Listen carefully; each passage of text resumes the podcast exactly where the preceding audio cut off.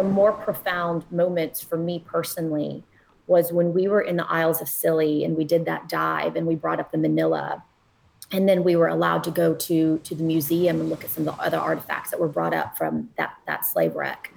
And there was a, a beautiful rosary. My family is Roman Catholic. I came from, from Eastern Europe. And I pictured in my mind the captain of this slave ship, Uh, you know, in his captain's quarters, probably beautiful and luxurious, praying this rosary while there were men and women chained in squalor below.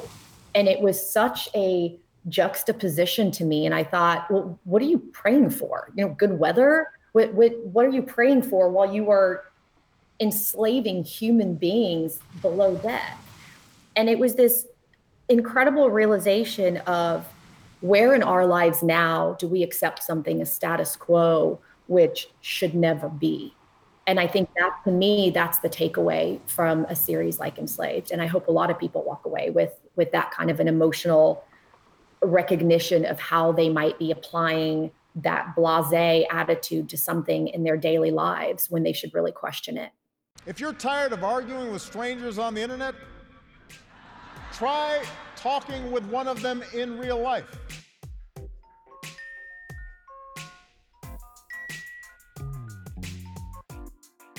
Welcome to Back in America, the podcast. I am Stan Bertolo, and this is Back in America, a podcast exploring America's identity, culture, and values. In this episode, I speak with three crew members of the Epix BBC docu-series Enslaved, the lost history of the transatlantic slave trade. 2020 has been a year of intense examination of racism in response to the Black Lives Matter movement. Enslaved, however, predate the death of George Floyd. The series stars presenter Samuel L. Jackson, together with Afua Hirsch of The Guardian and investigative journalist Simcha Jacobovici. You will first hear British marine archaeologist Dr. Sean Kingsley, a historical advisor to the film diving crew.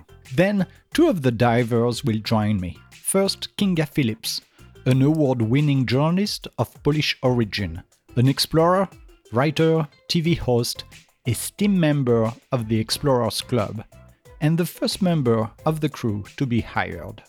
Kramer Wimberley will then introduce himself. He is a lead diving instructor and leads the Maritime Archaeology program Diving with a Purpose. Each of the three interviews were broadcasted live and can be watched in full on Back in America's YouTube channel. As I conducted these interviews, I wanted to understand two things. First, what did diving on the wrecks of slave ships has taught us about the history of the slave trade? Then I also wanted the divers to speak about their own experience as they dived and explored these sunken mass graves. I'm a marine archaeologist. I've been doing this for 30 years. Dr. Sean Kingsley. It's, it's a really hard one to get your head round because the numbers at some point, when you start adding zeros and zeros, to them, they just become mind boggling and you get a migraine. But we have to confront the reality of what happened over 400 years, which is that 12 million West Africans were trafficked from the homeland, Ghana, Gabon, Nigeria, all the way through what we call the Middle Passage to uh, the Caribbean. And in that passage, 2 million people died at sea during 45,000 voyages.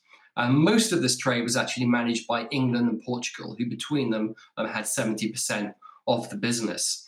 Um, it's really hard to get your head around figures like this, but as a historian, you know, there's been several awful spikes in human behavior down the centuries. You think, of course, of six million Jews being destroyed during the Holocaust in six years. You think about the killing fields of Cambodia, 1.3 million. Maybe some people have deep memory and they'll think of uh, the four million Chinese troops who were who had died during World War II fighting Japan and Germany. But when you think about the slave trade, it went on for 400 years, year after year after year. So you find yourself asking these really core questions of, of what happened to these people who died, the 2 million lost? How did the merchants justify this particular trade, trade making money off fellow humans? And why did society, polite society, uh, put up with it for so long?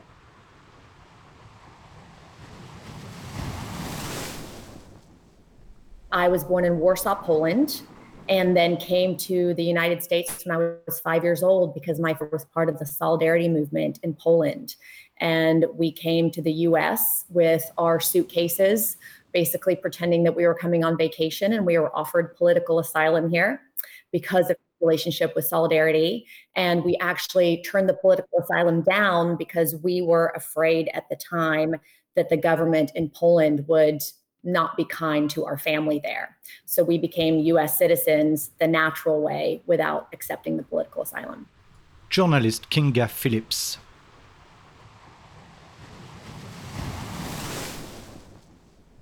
Spent 30, almost 30 years in the fire service. During the course of that journey, uh, I went to law school. Uh, the department saw an opportunity for me to assist them in the Division of Investigations.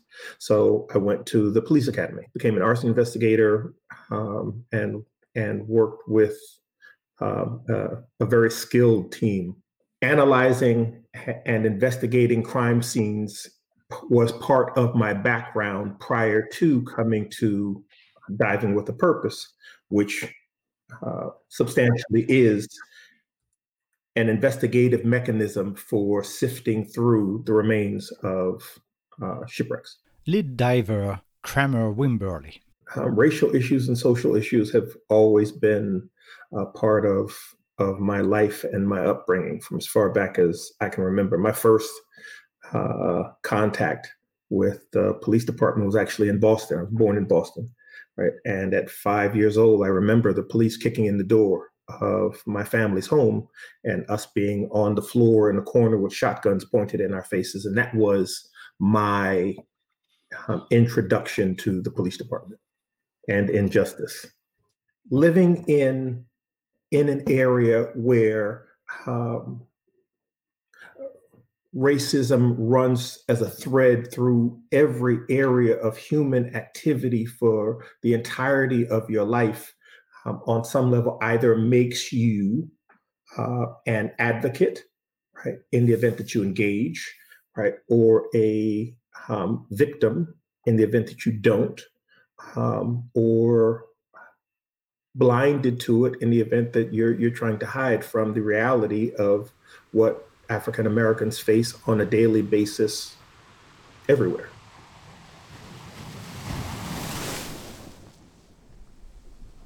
what we're doing is a real golden age, largely because you know you think of those dreams of Jules Verne, twenty thousand leagues under the ocean. That's now becoming a reality. So you know what we did twenty years ago, mucking around with scuba in shallows. Now we can use it in robots in deep seas. So suddenly the world's oceans are oysters, and they're three million at the bottom of the ocean waiting to be discovered. For the last uh, 12 years or so, I've been helping out an American team called Odyssey Marine Exploration. And they did the largest offshore survey in the English Channel looking for deep sea wrecks. Uh, where they turned up 270 shipwrecks. Anything you might imagine or want for, from uh, French pirate ships through to German U boats on uh, secret missions, uh, Britain's most iconic lost 18th century warship. And amongst all this mass of shipwrecks, these 270 sites, was this very strange enigma at 110 meters um, that had these elephant tusks on it and copper manilla bracelets that clearly had a link with England's role with the transatlantic slave trade. So when the guys were starting, Simcha Jacobovici was starting to make this film, Enslaved, which is an epic. It's taken them two, three years uh, to nail down. Uh, we got in touch and they asked me at a conference, God, I don't suppose you know if you got any, uh, you know of any slave wrecks out there. And I said, well, funny enough that you should say that. When I was first brought on to Enslaved, I was brought on because the production team wanted a female. They wanted a journalist, a storyteller, someone who was comfortable in the television space, who had done that before, and also someone who was a diver. And realistically, that's a pretty small pool of people to pull, from for the TV scape. And when I came on board and I shot in in May in the Isles of Scilly, and I remember having a discussion with Simcha, our director, who's absolutely incredible. And I said, well, I realize I bring the female perspective to this, but I, I think that we would be good to have a, a well rounded team. I got a cold call from an international phone number from outside of the country from a gentleman with a, a Russian accent saying, We want you to be in our movie.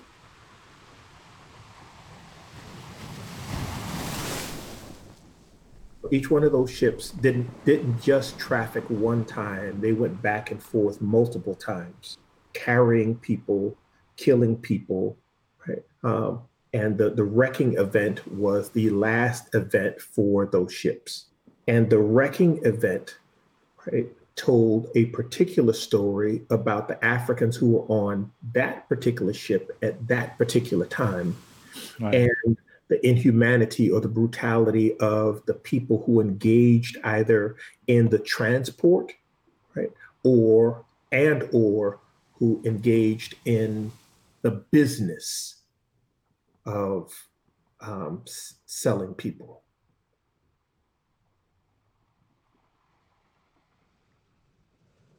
Most of the ships that we would investigate were of an era where we're talking about wooden ships. So mostly everything was gone as far as the structure of the actual ship. You would find some rigging. In some cases, we found cannons, cannonballs. We found uh, bricks in Costa Rica. The Isles of Scilly, we actually did find a manilla bracelet. And then you start to realize and remember what you're doing there in the story that you're telling. And when you get to the point where you're actually holding an artifact in your hand, and in the Isles of Scilly, which was the first dive that I ever did, we brought up a manilla and sitting there and holding that in my hand and realizing that the reason that was on that ship was because it was being used to trade human lives the floor drops out from under you. You you have this like heavy moment of realization that you're holding a really ugly piece of history. But it's also important to tell that story. It's also important to hold that to show that to to tell what it means because as you know history tends to repeat itself doesn't it? And history also we, we all have the attention spans of fruit flies these days. So to remind people of what those pieces represent i think is incredibly important.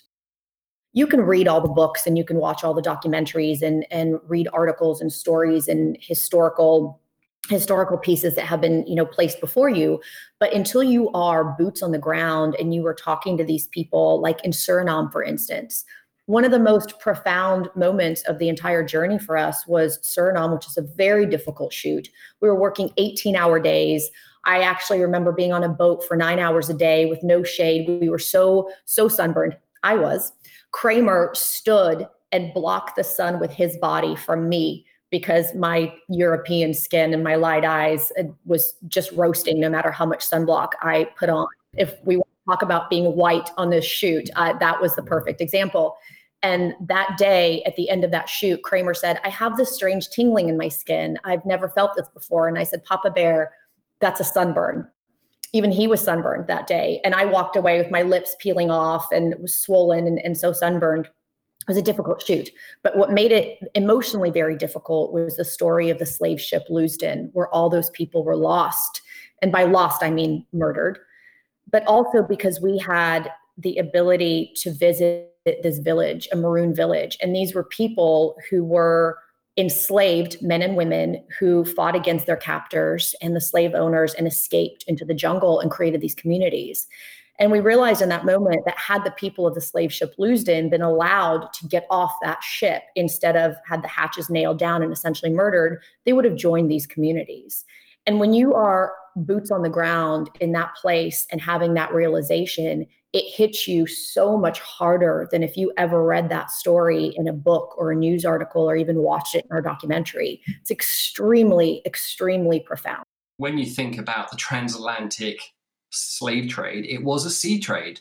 The stage for it was the world's oceans. Um, but that's where it's a bit strange because there's lots of history books, and you know you can delve into all kinds of titles that will talk about what happened in a particular kingdom um, in West Africa or what happened with a particular country. But there's really been no kind of epic take that's gone underneath the oceans. And that's what makes this really visionary and unique is that history tells you what people want you to know. But archaeology is like a camera. It captures the essence of what really happened. And this is really brave filmmaking to go to shipwrecks, maybe that people have never heard about. It's not the Titanic, it's not the Mary Rose, and present these. So, for the first time in history, we can actually smell what happened in this period, in a sense. Um, because it's one thing to read a book and then put it aside and go and make your coffee and watch some TV, but it's another to dive on a shipwreck and actually physically hold these objects which were around and traded and circulated and touched by human beings in the 1670s to the 1820s. And that means you can't ignore it. You have to confront it and uh, try and make sense of it. As a student of history, right, much of the the information was familiar to me, right? Um, I would have to say what I learned was people at the time and still today refuse to believe that it occurred, right? And the inhumanity and the brutality of what took place actually occurred. And we still don't want to co- confront the reality of it.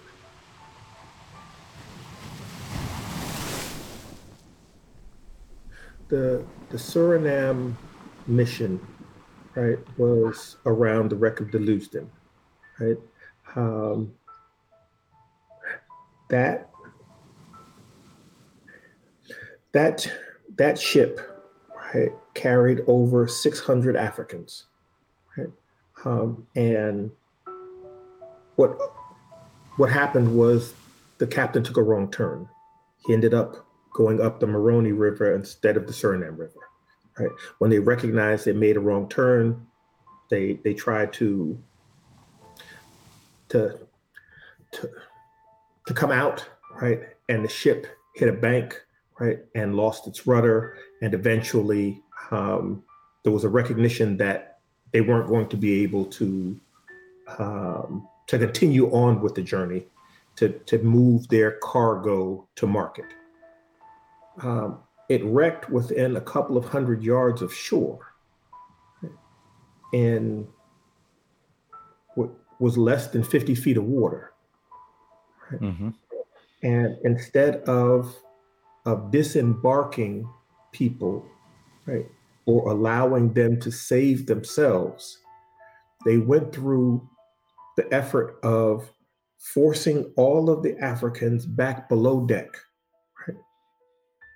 hammering the hatches shut, right? Because initially they got in their boats and they started to leave. When they realized the Africans were attempting to save themselves, they they returned.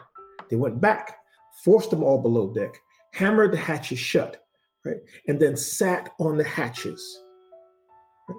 and waited right, until every last one of the Africans that they had driven below deck stopped screaming because they drowned.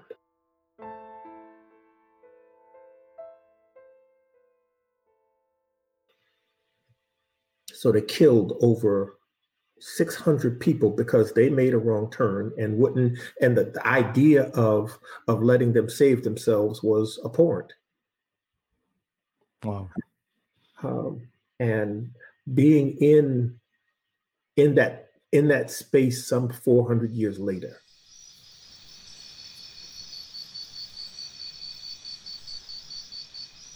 Um, and i've said this before but standing on the banks or the shores a couple of hundred yards from where you know right this the the most horrific right um, wrecking event in the history of the transatlantic slave trade.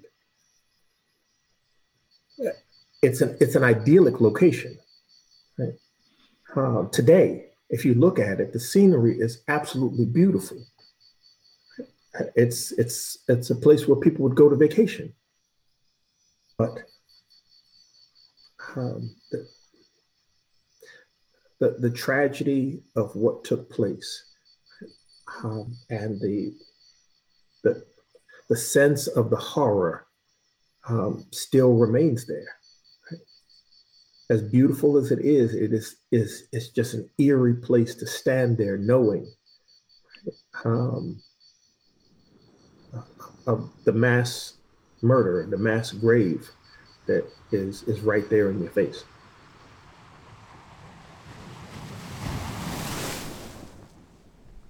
Well, first of all, I will say that Kramer is wonderful with expressing his feelings, and he has a lot of them. And we had incredible exchanges on and off camera, having conversations about the subject matter at hand. And it was such a safe space for all of us to share our feelings. We we cried, we held hands, we, we would walk away and take a moment and really process what they were feeling because it was very deep and very profound. And we had people who had such different lenses and backgrounds and upbringings and just life experiences, all bringing something to the table that it, it helped to enlighten all of us and allowed us each to share our own feelings about this, whether it is from a human perspective or whether it's a Kramer feeling it from, you know, Kramer's a former detective, which is why he looked at things mm-hmm. as a crime scene. He also talked about his upbringing and told us a lot about that on, on a personal level over dinners. And so we came to understand very much his lens. We went to the UK, Alana's father is white and he is from the UK. Her mother is from the Bahamas and she is black. So she has a very very mixed background and she actually met her family for the first time her extended family on camera in the UK which was an absolute fluke that we got there and she went Penzance I know this area and it turned out that that is where her father was from and she got to meet family members there. So we had all these different incredible lenses and people got to process that. And the fact that it was such a safe space and no one ever said you're not allowed to feel that. You're you're the white girl. You're not allowed to feel that.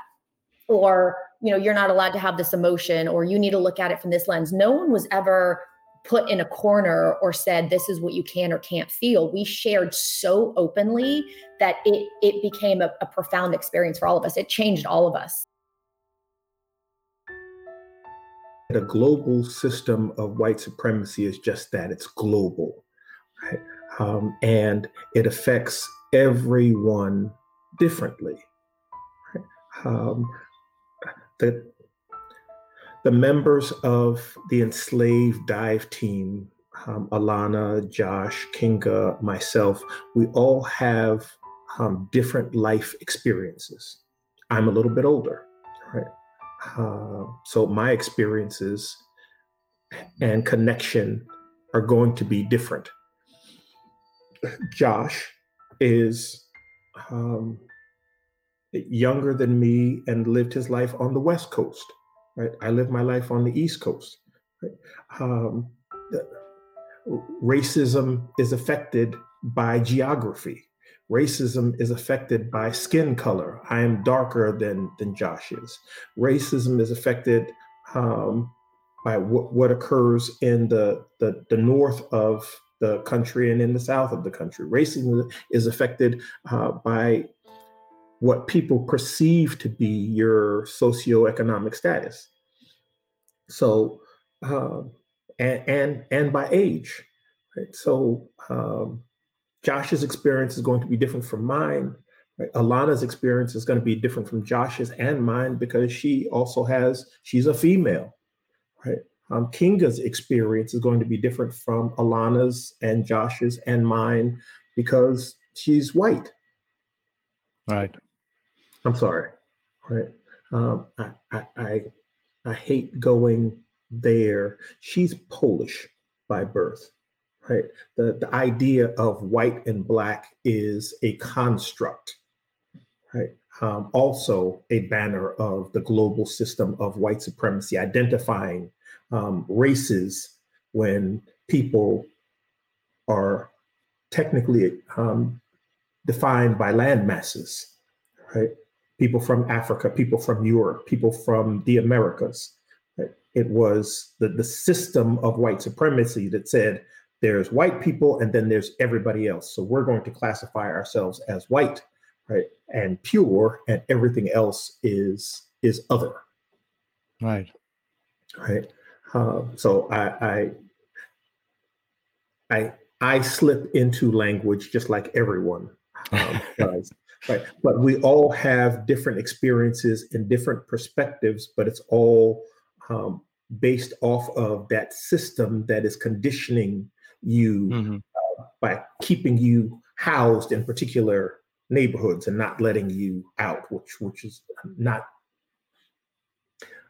which was the government's part in in that, right? Mm-hmm. government that worked within the system of white supremacy. You had the private sector that worked in the system, worked and works in the system of white supremacy. Right? Um, so we, we all have different, not only perspectives, but different engagement with white supremacy. And everyone's everyone's perspective um, has to be recognized, acknowledged, and and appreciated. So um, I try to um, make room for other voices, right? Because I have absolutely no uh, understanding of what it is like to grow up as a Black man in the South or a fair skinned Black woman in the Midwest.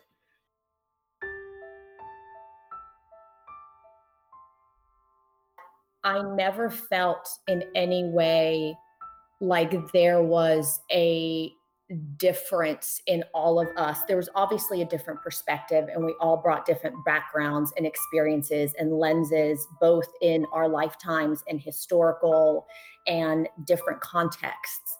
But because we were all such an incredible family unit, and we were all so profoundly supportive of each other and the lenses through which we experienced this, I never for a moment felt like there was a distinction between what I was allowed to feel and experience and anybody else. And that's a really beautiful thing to say, I think, especially in the modern world, which there is divisiveness. And it's actually interesting that this documentary came out during this time in history because we were all so profoundly cohesive on a humanitarian level that the distinctions between our skin color and the historical context of our experiences melded together into something actually really beautiful.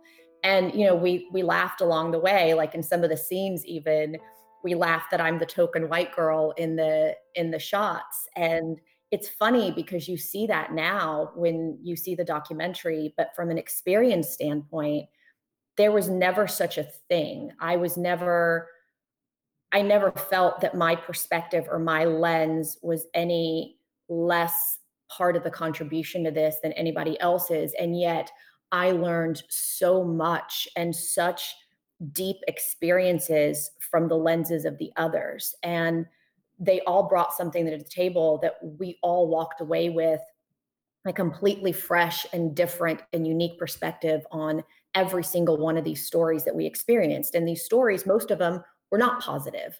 There were a lot of tears shed. There was a lot of heartache and a lot of times that our stomach turned in these moments where we uncovered pieces of history that on a human level were just horrible and devastating and hard to witness and hard to talk about. And it was such a cathartic experience, I think, for all of us to be with such a team that was able to express themselves and and really work through and talk through these experiences and then also share them with the audience. I felt guilty being a human being and seeing what human beings do to each other which i feel the same way in the modern world seeing things that that we do to each other now.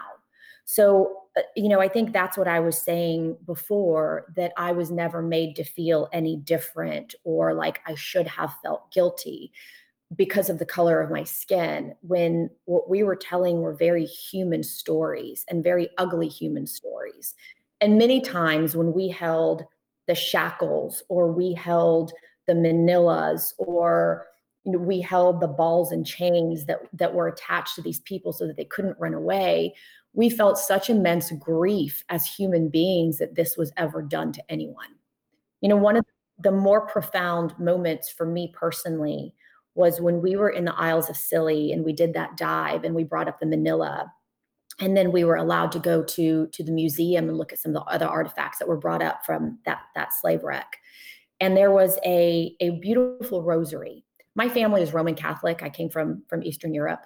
And i pictured in my mind the captain of this slave ship uh, you know in his captain's quarters probably beautiful and luxurious praying this rosary while there were men and women chained in squalor below. And it was such a juxtaposition to me. And i thought well what are you praying for? You know good weather? What, what, what are you praying for while you are enslaving human beings below deck and it was this incredible realization of at that time in history that person felt that this was the way things are. That was status quo and that's what you do and this was business. And you think about that in in light of the modern world and how we treat certain people now and the question becomes where in our lives now do we accept something as status quo which should never be? And i think that to me that's the takeaway from a series like enslaved. And i hope a lot of people walk away with with that kind of an emotional recognition of how they might be applying that blase attitude to something in their daily lives when they should really question it.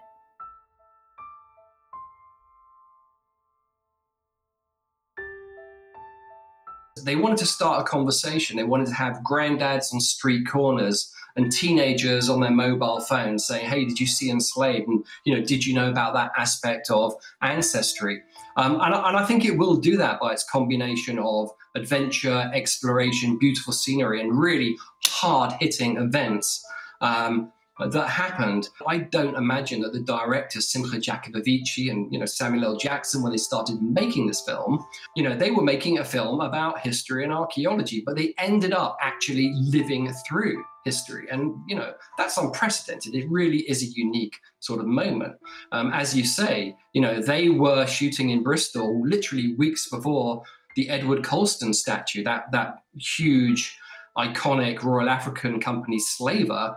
Um, his statue was pulled down and dumped into the sea in Bristol, and then they had the uh, the privilege to film um, the uh, civil rights activist John Lewis in Washington. Sadly, weeks before he died, and you see Kramer and Alana from the film from Diving with a Purpose. They go and meet him and they share their stories of these shipwrecks and what does it mean and how they can, you know, try and make meaning out of it. Um, and there's very much a passing of a torch, which you see there, which I think is really important for the next generations.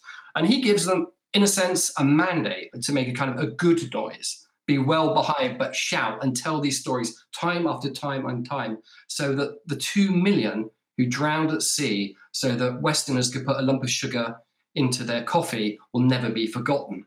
And there's a phrase I like to use as a historian, you know, uh, Sigmund Freud, you know, used to, and his and his cronies used to argue uh, psychologically um, that to understand the adult, you must study the child. And I think it's very much the same for today. If you understand society, you have to look back into the mist of time and to try and make sense of the infancy of where we came from. You look at what's happened in the summer and and the the reaction and the kind of house of cards that started to fall down you know, suddenly Lloyd's of London are saying, mea culpa, we apologize for what happened in the past. The Bank of England is saying, it was appalling, it should never have happened. Look, you can't put value judgments on what happened, but you can try and understand it and make sure that we bear witness. And I think archaeology is a very graphic way of making sure that we will never forget. Um, and, you know, I think this is there is this healing process. There is this trying to make a fairer, just society. But you also have very large countries that are forefront of the slave trade that to this day still have not apologized. I'm not going to name names, check it online on, on your web engine searches. You know, that's one of the reasons why, for instance, I wear several face masks. I'm a marine archaeologist, I'm a writer, you know, it's fun from time to time to dip into films. But that's one of the reasons why I started this new magazine called Wreck Watch uh, which is the first popular mag about the sunken past and shipwrecks and treasures. And we're taking everyone not just to see the Titanic and understand it, but all these incredible 3 billion other wrecks around the world. So, for instance, in our last issue, we went down to Whitstable in England. Everybody thinks that wreck diving was invented by Jacques Cousteau. Well, it wasn't. It was invented by two English dudes uh, called the Deane brothers down in Whitstable. And so, you know, we're trying to tell those truths. And I think today, what we've been talking about uh, very much in Back in America is about truths. Um, and, and, you know, just to create this, uh, close this, this circle in a sense, the next issue out in December in Wreckwatch magazine is all about pirates. For the first time, we've got all the world experts who've discovered pirate ships writing under one cover. And again, you talk about what have you learned from this program? What have you learned from uh, the transatlantic slave trade shipwrecks? Well, I didn't know that in the golden age of piracy between 1680 and 1720, um, a lot of black slaves were who were on slave wrecks. Those ships were caught by the pirates, and the pirates didn't carry on selling and making money off the black the back of their fellow man. Um, they freed those slaves and they invited them to join their crew. So here's the irony: the pirates like Blackbeard and Captain Kidd that we feature in the magazine um, are seen as these enemies of mankind. Actually, in this time, the deck of a pirate ship was the only place in the Western Hemisphere where, outside of West Africa, a black human being could be free and have democracy. He was given an equal vote with every other member on that ship about what should happen, and also they were given an equal divide of the spoils. Um, but you never hear about these stories when you were growing up. You didn't see, you know, black pirates fighting with Errol Flynn.